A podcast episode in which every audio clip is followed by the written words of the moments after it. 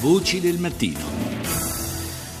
Il direttore generale delle antichità e dei musei della Siria, Mamun Abdul Karim, la scorsa settimana durante un'audizione informale davanti alle commissioni affari esteri e cultura della Camera ha chiesto aiuto alla comunità internazionale perché, ha detto, ci sono mafiosi provenienti da paesi limitrofi che entrano in Siria per accaparrarsi i beni archeologici e rivenderli sul mercato nero. Lo stesso appello, per la verità, lo aveva fatto a tutto il mondo due anni fa, ma nessuno nel frattempo si è mosso, ha sottolineato. Rita Pedizzi ne ha parlato con Sao Cevoli, presidente dell'Osservatorio internazionale Archeomafie. L'impressione è che le distruzioni siano solo la parte più evidente di un eh, fenomeno che include anche scavi clandestini e traffico di reperti archeologici e che anzi queste distruzioni in qualche modo servono anche a camuffare i traffici perché distruggendo i siti si distruggono anche le prove. I traffici di reperti archeologici a livello internazionale richiedono un'organizzazione strutturata che abbia disponibilità di canali, strumenti per poter fare fare il passaggio che è quello più complesso, cioè far uscire l'opera d'arte o il reperto archeologico dal paese di provenienza e soprattutto ripulirlo, dare un falso pedigree per farlo transitare poi a un certo punto nel mercato lecito. Allora ovviamente le organizzazioni di stampo mafioso a livello internazionale hanno già una rete di traffici, di trasporti, hanno già delle vie attraverso le quali fanno transitare armi, droga, traffico di esseri umani eccetera, per cui hanno questo canale per poter esportare facilmente le opere. Non a caso alcuni dei paesi confinanti sono anche tra i maggiori snodi fondamentali di transito delle droghe che vengono dall'Oriente, Afghanistan, eccetera. Alcuni paesi limitrofi alla Siria sono la porta verso l'Europa, verso l'Occidente. Quindi i canali di passaggio sarebbero gli stessi? Se noi andiamo a guardare anche le analisi effettuate ad esempio dal Dipartimento di Stato degli Stati Uniti sui traffici illeciti a livello mondiale, si può vedere che i traffici di droga, ma anche i traffici di eh, esseri umani, di sfruttamento della prostituzione, seguono più o meno gli stessi canali. Quindi ci sono sono in generale dei paesi ricchi di materia, in questo caso reperti archeologici, però con una situazione di povertà diffusa e di scarso controllo da parte delle autorità. E poi ci sono dei paesi di transito e dei paesi acquirenti. Ora, storicamente l'Italia era uno dei paesi produttori, soprattutto tra gli anni 70 e 90, più saccheggiati. I eh, tombaroli. Sì, dai cosiddetti tombaroli, che poi tombaroli non sono, ma sono manovalanza di organizzazioni poi strutturate a livello internazionale, come hanno dimostrato anche delle inchieste internazionali fatte anche in Italia, perché il singolo tombarolo non ha certo i contatti contatti nei vari paesi attraverso cui bisogna far transitare i reperti per appunto consentire il passaggio dal mercato clandestino a quello tra virgolette lecito. Non ha i contatti con le grandi case d'asta, non ha i contatti con i musei stranieri, ci sono una serie di intermediari, quindi un'organizzazione strutturata su più livelli e internazionale che ha una serie di figure, il tombarolo e la manovalanza. L'Italia era un paese tra virgolette produttore, quindi un paese saccheggiato. Adesso più si va avanti, più i paesi occidentali e anche alcuni paesi in via di sviluppo stanno rinforzando rafforzando sempre di più le misure di prevenzione e di contrasto ai traffici di reperti archeologici e di opere d'arte. In particolare l'Italia è stata in questi anni uno dei protagonisti della lotta al traffico di eh, opere d'arte, per cui le organizzazioni criminali cercano altri paesi produttori, altri paesi da saccheggiare. È dovuto anche ad una certa fragilità del paese. Sicuramente i trafficanti internazionali scelgono paesi che hanno il minimo di rischio e, e il massimo di guadagno, di profitto. In questo momento il Medio Oriente per la sua instabilità dà eh, minori rischi ai trafficanti internazionali e garantisce loro l'impunità. Soprattutto l'instabilità sta provocando anche situazioni di povertà che spingono più facilmente al saccheggio del patrimonio culturale. Come fanno a rivenderli? Quello che fanno i trafficanti è cancellare ogni traccia della provenienza illecita. Quando viene messo in vendita poi nel mercato lecito, ad esempio nelle grandi case d'asta internazionali o nelle gallerie d'arte, è scritto quasi sempre che un reperto di provenienza sconosciuta che si trovava 50 anni fa in una collezione privata, gli eredi l'hanno venduto ad altre persone che poi l'hanno rivenduto ad altre persone, cioè si crea un sistema di scatole cinesi. Il problema è che ci sono ancora paesi che lucrano su questo business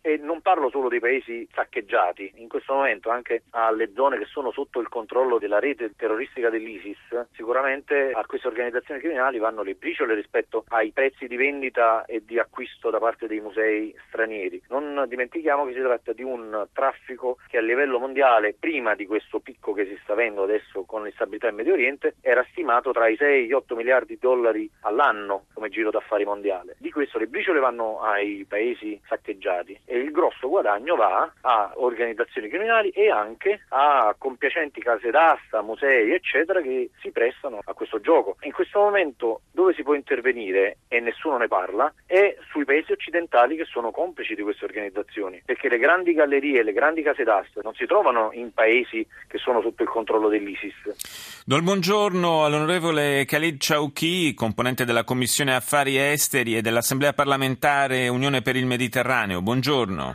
Buongiorno, buongiorno. Se non sbaglio, cioè qui è stato proprio lei, tra l'altro, a invitare Abdul Karim eh, all'audizione parlamentare la scorsa settimana.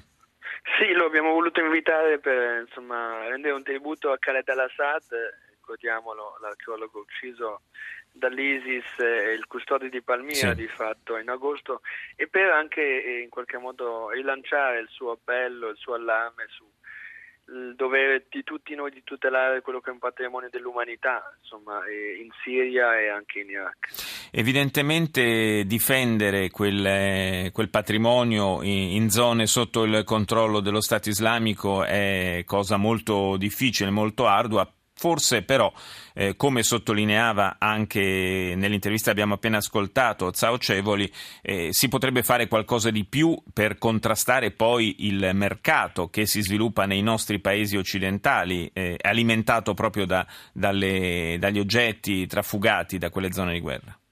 Ma certamente sì, noi abbiamo anche in questo momento eh, un'iniziativa italiana che è stata poi raccolta in sede dell'UNESCO, i cosiddetti caschi blu della cultura, che sì. al di là del, del, nome, che ovviamente è un titolo, eh, c'è la necessità innanzitutto di creare un, un, un database eh, di tutti quelli che sono i reperti sia sul terreno che eh, depositati in alcuni dei, degli archivi, dei depositi dei paesi vicini. Per esempio abbiamo eh, capito nei giorni scorsi che sia la Giordania sia la Turchia di fatto hanno già sequestrato diversi eh, migliaia di, eh, di reperti ecologici e, e, però che appunto non, eh, non, non c'è una comunicazione di fatto tra questi paesi e il, diciamo, in questo caso il direttore dell'antichità della Siria, per esempio, quindi non si potrà mai prevenire il contrabbando di questi oggetti se non ci sarà un database comune. E poi c'è un aspetto importante che riguarda la sicurezza oggi delle, degli archeologi che sono sul terreno, questo è il l'elemento più drammatico. Oggi, per esempio, in Siria eh, migliaia di persone rischiano quotidianamente la vita perché appunto ritenute custodi di, eh, di, di oggetti che insomma, per l'ISIS sono eh, assolutamente un simbolo del male, il simbolo contro il monoteismo e di conseguenza noi abbiamo anche il dovere di garantire sicurezza e tutela a queste persone, solidarietà e, e, e anche formazione e su questo l'Italia può fare molto perché eh, sarà fondamentale, eh, sperando che questa crisi si finisca presto, avviare subito un, un processo di, di, recupero e soprattutto anche di restauro di quello che è rimasto sul terreno.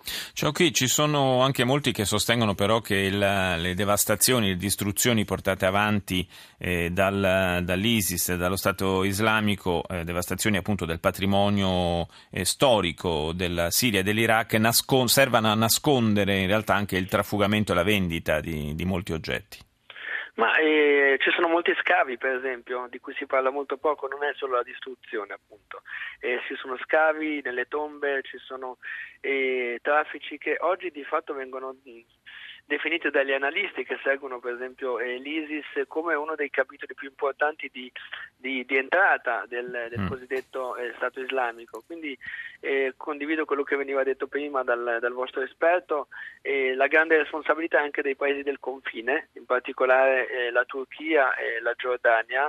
E poi il, il, tema è appunto quello di eh, cercare di creare un cordone sanitario intorno a questo patrimonio dell'umanità eh, essendo molto più netti, molto più eh, duri nella lotta alle varie mafie. L'Italia anche in questo in passato purtroppo è stata protagonista in negativo e credo che noi, vista anche l'esperienza degli strumenti di indagine, anche dei nostri carabinieri ritenuti a livello mondiale come professionisti specializzati in questo tipo di, di, di lotta a questo traffico, possiamo in qualche modo eh, farci promotori di una rete internazionale che deve tenere insieme sia i governi ma eh, soprattutto anche il, i musei in tutto il mondo, le case d'asta e questo è il diciamo eh, eh, anzi ci si meraviglia come mai fino adesso non è stato fatto ed è certo. un po' del, degli interrogativi che ci è stato posto anche dal professor Abdul Karim. Questa è un po' la grande sfida su questo fronte per i prossimi mesi e per i prossimi anni. Grazie a Khalid Chauki per essere stato nostro ospite, buona giornata.